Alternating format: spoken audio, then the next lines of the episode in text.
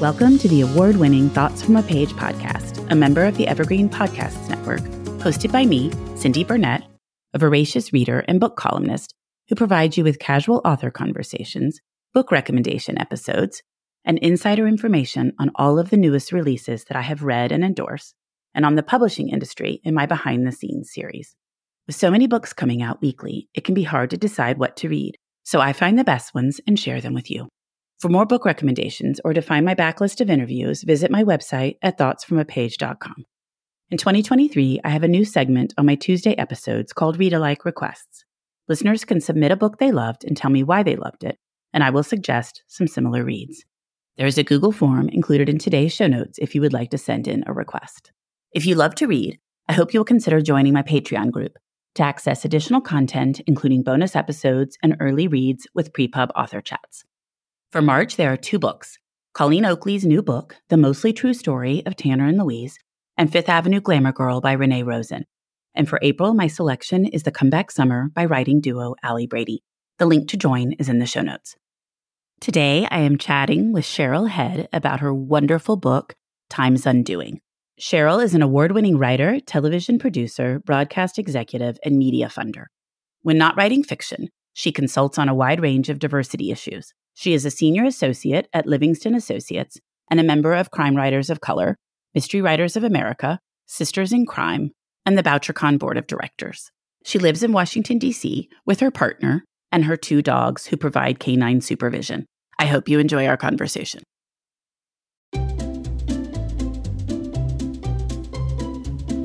Hello, and welcome to Novel Conversations, a podcast about the world's greatest stories. I'm your host, Frank Lavallo, and for each episode of Novel Conversations, I talk to two readers about one book. And together, we summarize the story for you. We introduce you to the characters, we tell you what happens to them, and we read from the book along the way. So if you love hearing a good story, you're in the right place. Our ninth season is coming this fall. Tune in to hear from some of the all time great authors Charles Dickens, Jules Verne, F. Scott Fitzgerald, and more. Subscribe to Novel Conversations wherever you listen to podcasts.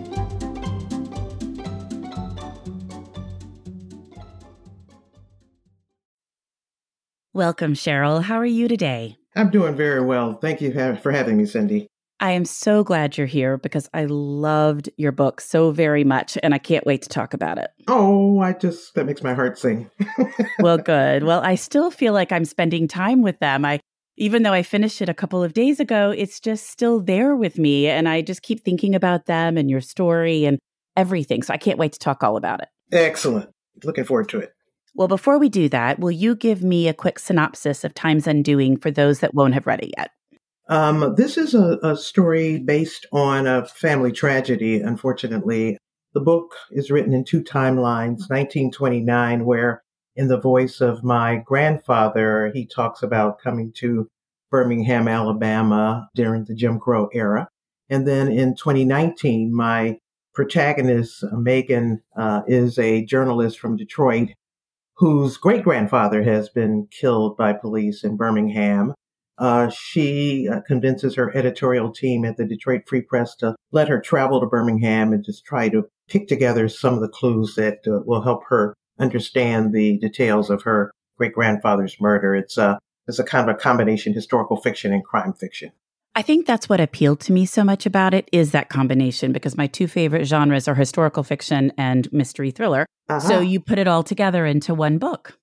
Yeah, it it was daunting. Uh, I will say that I had so much fun and kind of kind of an organic process in writing the historical sections and a lot more hard work writing the contemporary sections.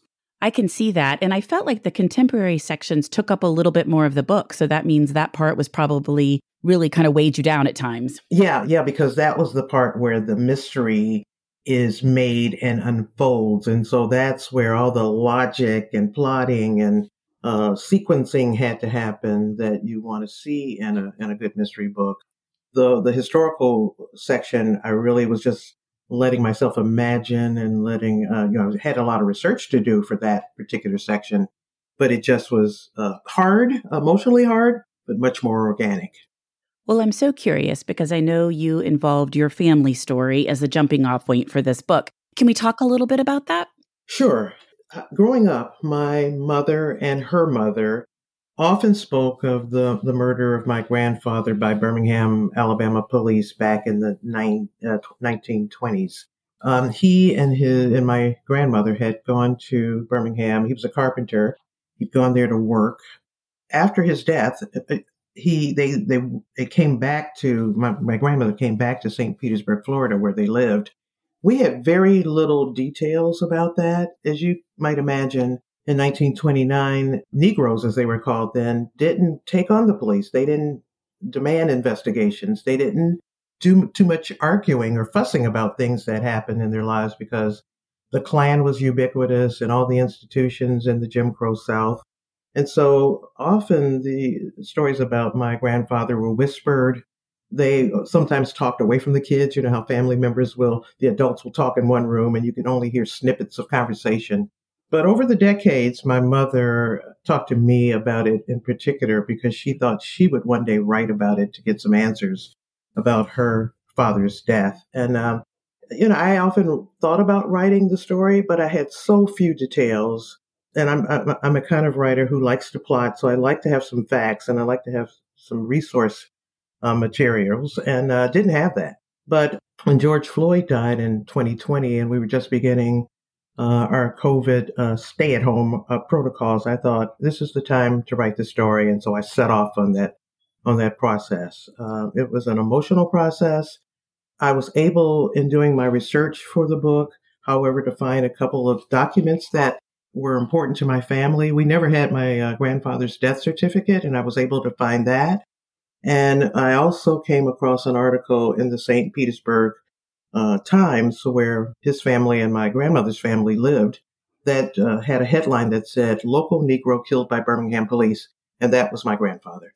So you include those details in the book. And I was so curious how much of it was actually what had happened with you and how much you had to fill in because of what you just mentioned. Yeah. How little detail there would have been, because I'm sure people living in that time period that were black also really feared retribution, which you talk a little bit about in the story. Yeah. But you don't want to make too big a stink because you don't want to harm everybody else around you as well. Sadly, I mean, it's a terrible state of things, but that's how it was then. That's that's exactly right. And I tried to use as much detail as I had uh, about my grandfather's death in the book. Uh, there are things, there's some things I left out. There's some things for legal reasons we didn't name some names, you know, that kind of thing. But um, it was a thought a good melding of what I knew and what I imagined. Uh, and it's fiction, and so we call it crime fiction. But it's filled with the details of the memories and the and the stories uh, that I've heard about my my grandfather over the nine decades he was he he lived. He was he was killed. I loved that. And I think that's why the book did resonate so much with me because I could feel that it was personal to you. Mm-hmm. There were times, Cindy, when I was in the process of doing research. I was looking through newspapers.com, for instance. I must have looked through, I don't know, 100 hours of archival newspapers. And when I came across the article about his death, I remember just sitting there, just stunned, you know, just stunned. I was in my dining room writing that day. And, uh, I, you know, I sat there for, you know, a half an hour and, you know, eventually cried and then eventually called my my siblings and told my partner and I you know it was just a shocking moment and then I realized I was prob- I was mirroring what was happening with my protagonist which uh, just kind of made it otherworldly a few times Definitely. And I guess, again, you know, that was where I could feel that this was a personal story and what Megan was going through was probably some of what you had gone through. And I just thought it was so well done. Oh, thank you very much. I, I will say that there are times when I thought maybe my my grandfather was helping me and pointing me in the right directions. Because there there were times when I was looking through those newspapers thinking, "Oh my God, there are a lot of things in here. There are a lot of Robert Harringtons in the world, that kind of thing." Well, and I don't want to have any spoilers, but you're mentioning your grandfather makes me think about another aspect of the book I really liked as the story progressed. So I will say that I thought that was very clever and I enjoyed it, but I don't want to ruin it. That's a tease. so I'm going to make sure people really want to pick up your book. that's, that's sweet of you. Thank you. well, obviously, the connection to Birmingham is apparent. How did you decide to set Megan living in Detroit and coming down to Birmingham? That that was uh, my conceit. I'm I'm from Detroit, born and raised there. I um, write the Charlie Mack Motown Mysteries. They're set in Detroit in the mid 2000s. And um, I have an affinity for Detroit. I've lived in Washington, D.C. now going on probably 30 years, but uh, I, I think Detroit's one of those bellwether cities where over the course of American history, it shows its head around social issues and political issues and artistic issues. And uh, so I, I set a lot of my books in Detroit. I felt natural. I, I always grew up uh, reading the Detroit Free Press. I thought it was a mighty fine newspaper, and it just felt natural to set my young protagonist as a journalist there. Cheryl, a couple of times you mentioned a similarity between Birmingham and Detroit. They both have Woodward Avenues, which I discovered in, in writing about uh, Birmingham, Alabama. They both were cities that, in their heyday, Birmingham was called the Magic City in the 20s and 30s because of its preeminence in the steel uh, industry. And Detroit, as you know, was the auto industry uh, capital of the world from the 40s th- through the, the late 60s.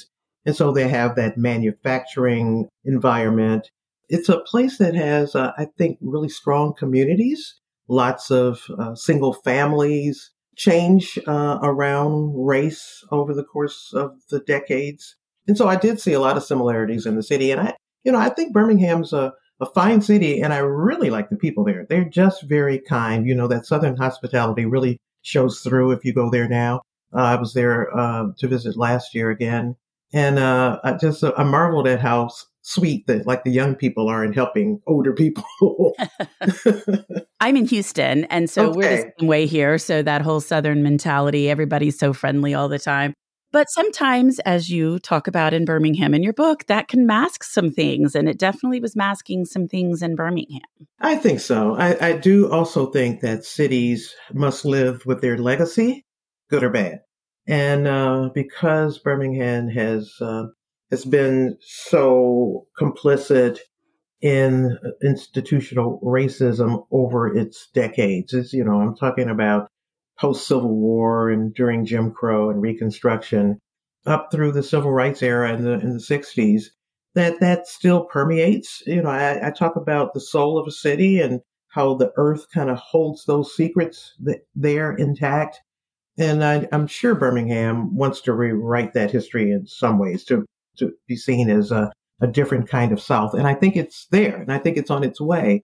I just think it doesn't shake off easy, not when you've had decades and decades and decades of being at the heart of some of the pain for uh, African Americans in this country. Well, in the whole state of Alabama, I mean, one of the places that definitely it was difficult to be black or travel through yeah. there being black in that window of time. Uh, Birmingham was a Klan stronghold it's it's in a lot of books how much the Klan had permeated all the institutions of Birmingham. We know about the '60s, the bombing of the uh, the 16th Street uh, Baptist Church. So yes, Alabama has been at the forefront of our struggles around race, and uh, I hope it's part of the solutions around race. Absolutely. And the freedom rides when they came through Alabama didn't go well. So, I mean, there's just a variety of things yeah. that they do need to come to terms with. And it sounds like they are. And that is progress and it's slow, but you hope they get there eventually. That's exactly right. And then Detroit has its own, you know, battles to fight around uh, around public image. It certainly was a place where in the late 80s and 90s we were, they really focused on demonizing auto manufacturers, Asian auto, uh, auto manufacturers. And that was a terrible time for Detroit. There were people who were, who were killed around that kind of hate talk. Um, you see it again around COVID, you know, so, you know, I'd like to pay attention to the things that happen in our history that have changed somewhat or morphed someone somewhat in our current times. But it's so important to remember where we came from and how we got to where we are now. And I think it's difficult for cities like Detroit. They filed bankruptcy at one point. There was so much news around the city and how it was falling apart.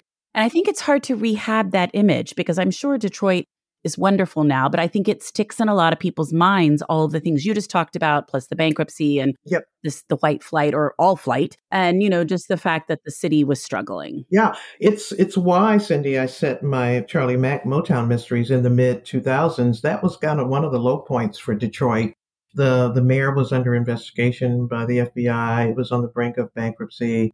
The auto industry was not doing well. It was, you know, it's a perfect kind of environment for murder and mayhem, and so therefore very good for a crime series. But Detroit is trying to regroup. You know, it has uh, rebuilt its downtown. It's very lovely. They put all their sports teams downtown. So they're doing kind of this uh, downtown outward revitalization. However, they have a lot to do with the neighborhoods, and the neighborhoods have been so important to Detroit's uh, legacy. Absolutely. Well, you referenced earlier looking back through a lot older newspapers. Was that just so fascinating, not just for the things you discovered, but also just such a glimpse into a specific window in time?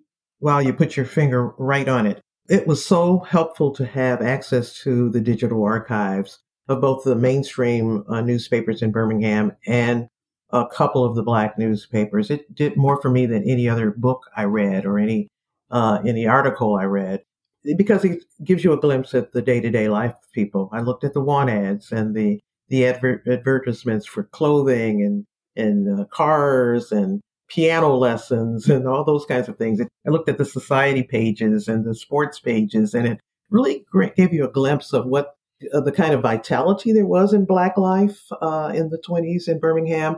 At the same time, we had this; it was very segregated. There were these um, these Jim Crow laws that Birmingham dubbed black codes, blacks and whites weren't, for instance, allowed to even play checkers together. So there was deep, deep uh, segregation, deep prejudice. At the same time, black families and black communities were finding joy and finding ways to not only live, but thrive in that environment. Doesn't that just seem so crazy to you that a white person and a black person couldn't play chess together. I mean, who's going to enforce that? Uh, they and they did enforce it. Believe me, you know, not only the police but everyday citizens.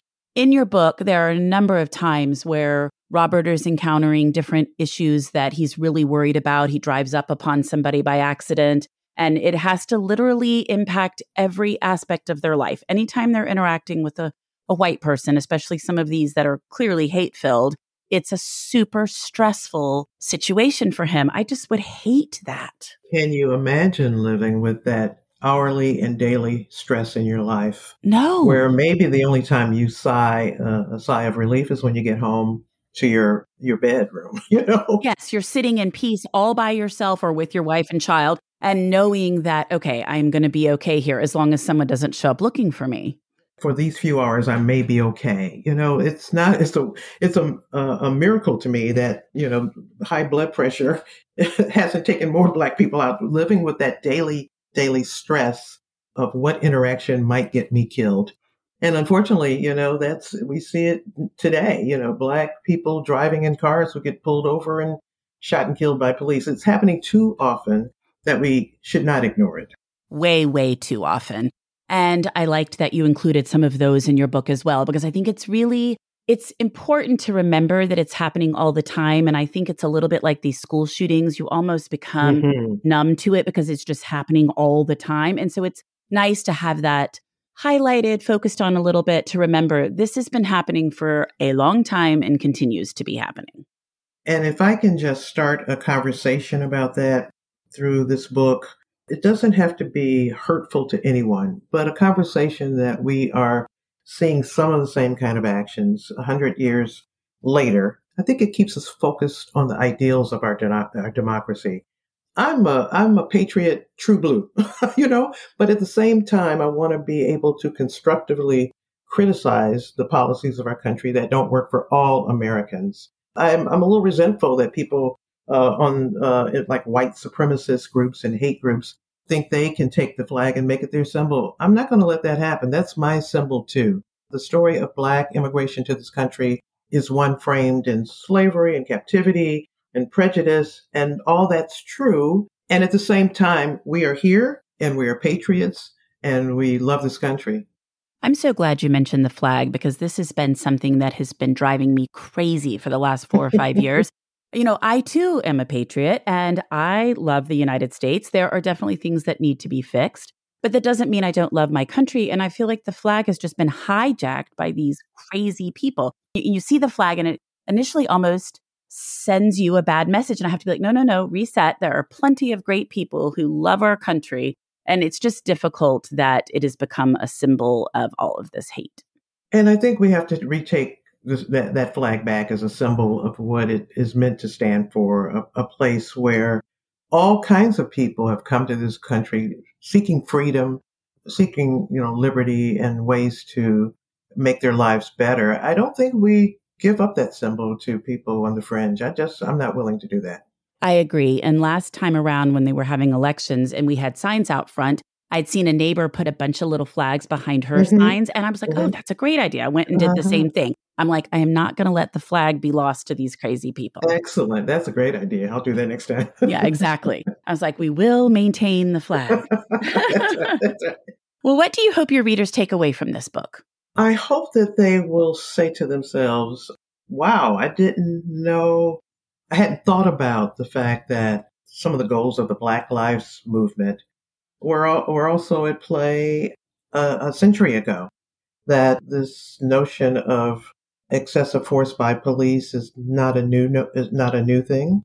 I hope that it will help people think about that differently. I hope it will help um, readers uh, look at the parts of the book that show Black life and Black joy and make them smile and make them see themselves in those moments of, of family and community unity. Uh, you know, there are lots of things that we have in similarity, all Americans have in similarity, and I hope they will see those pieces and also be willing to uh, continue a conversation about uh, race uh, and social justice in this country. I think that point about how much we share is so valid and is one that needs to be kept at the forefront of the conversation because I do feel like as we talk about some of these hate groups, their whole purpose is to try to separate and divide and make these great barriers. And I think to remember we are all way more alike than we are different is a super helpful reminder. Uh, and I, th- I, think there are probably some generational gaps in that knowledge. I think some some of our young people understand it better than than older people but I, I hope it starts a conversation. I think this country will be better and smarter and more relevant to the rest of the world when it has an honest, continuing conversation about how race impacts almost everything we do. And I, I think I want I want us to be the best. I, you know, I think we can get there. I'm kind of Pollyannish in that way, perhaps. I think you're right, though. Quit all the infighting and then just pull ourselves together. Yeah, well, I love the title. I always like to talk about titles and covers, and it's not only the title of the book, but it's the title of the last chapter. So, can we talk a little bit about that? Yeah, I don't know. That title just kind of came to me at one point. I was thinking about going back and forth in time on these chapters, and I was thinking about what we talked about earlier, Cindy, about how how places have hold um, their their their past history in the earth uh, there's a line in there that says, uh, the earth holds all the dirt. Uh, you know, and I was thinking about how even though times change, memories don't necessarily change and spirit doesn't change. And so it, at some point it came to me when I was, was writing it. And I, re- I remember just sticking it at the top of the story. I think before it had Grandpa's story, the, the lovely title was Grandpa's story. and then when uh, then the publisher came to me and said, you know, what about this title? Maybe we can come up with a better one. And I thought, I don't think so. I think this is the title. Uh, you know, it was it was one of the moments where it certainly was kind of a spiritual moment for me when I came to that title, and I I love that it's there, and it every time I think about it, it has more resonance for me. There's a um, there's an epigraph at the beginning of the book that says, um, "Memory lasts longer than our lifetimes," or something like that, or life lifespans. I've got the book. I could read it. Our memory is longer than our lifespan, and it's Professor Kristie Botson at University of Michigan. Uh, Kristie Dotson. Yes. Dotson. Okay, sorry, I don't have my context in. And she's a, professor of philosophy and epistemology, which is the study of knowledge. I had to look it up. And I think that's such a, an important thing to, to understand that memories go long after our our generations die off. I think people ho- can hold memories in their bones. You know, I, I think uh, the things that happen to us and happen to our communities and happen to our countries reside with us long after we're we're gone. And, th- and that has a lot to do with this Time's Undoing uh, title. I'm to, my next book, as a matter of fact, I was thinking about this morning, is going to be partly historical. And I'm going to talk about memory. It's going to start off once upon a time, God gave us memories. That's my first line. You're the first to hear this, Cindy. Oh, yay. I love that. I always like being first. I'm the first child in my family, you know, so I'm always like to be the first. me too. Stays with me my whole life. well, I think it's a stunning title, and I really think it encapsulates the book. And it's just, and I love the cover. I know we're on a timetable, so I'm just going to tell you I do love the cover. So I just think it's stunning. And every time I see it, I'm like, oh, it's just really beautiful with his face inside of her head and all that. It's just so well done. But before we wrap up, what have you read recently that you really liked? Oh my goodness, I've read a whole bunch. I was doing uh, judging some contests last year, so I read a whole bunch of mysteries. Um, two that I really think stand out. One uh, just came out earlier this month. Ed Aymar's No Home for Killers. Ed is such a, a stunning thriller writer. He's got a great sense of humor. You see that in the book. Uh, and he has a different take on on writing crime fiction. And then the other book is one called Shuttered by uh, a young Native American uh, crime fiction writer, Ramona Emerson. I highly recommend it. It's beautifully written. Uh, so many themes in it just uh, fascinate me. She's uh, her protagonist is a police photographer who's Native American. It's a beautiful book. I think I think it's really getting a lot of awards. I think just got a PEN Faulkner finalist status. I've seen it around and it looks like something that would really appeal to me. So you're encouraging me to pick it up. Excellent. Well, Cheryl, thank you so much. This was an absolutely delightful conversation. And I can't wait to talk with you next time with the book that you're telling me is coming out that I now know the first line to. And thank you so much for doing such a deep read of the book and a- asking these great questions, Cindy. Absolutely. And I can't wait for everybody else to read Time's Undoing. Coming up on 5 Minute News, I'm Anthony Davis. You might think it's partisan because maybe it's critical of one side or the other, but it's not. It's just the truth. And I think that's also something that's kind of unusual for Americans listening to the radio or to podcasts because the news landscape in the States has been so partisan for so many decades. So, five minute news is verified, truthful, independent, unbiased, and essential world news daily. Thank you so much for listening to my podcast. If you like this episode, and I hope you did, please follow me on Instagram at Thoughts from a Page. Consider joining my Patreon group to access bonus content and support the podcast. Tell all of your friends about the show and rate it or subscribe to it wherever you listen to your podcasts. I would really appreciate it. The book discussed in this episode can be purchased at my bookshop storefront, and the link is in the show notes. I hope you'll tune in next time.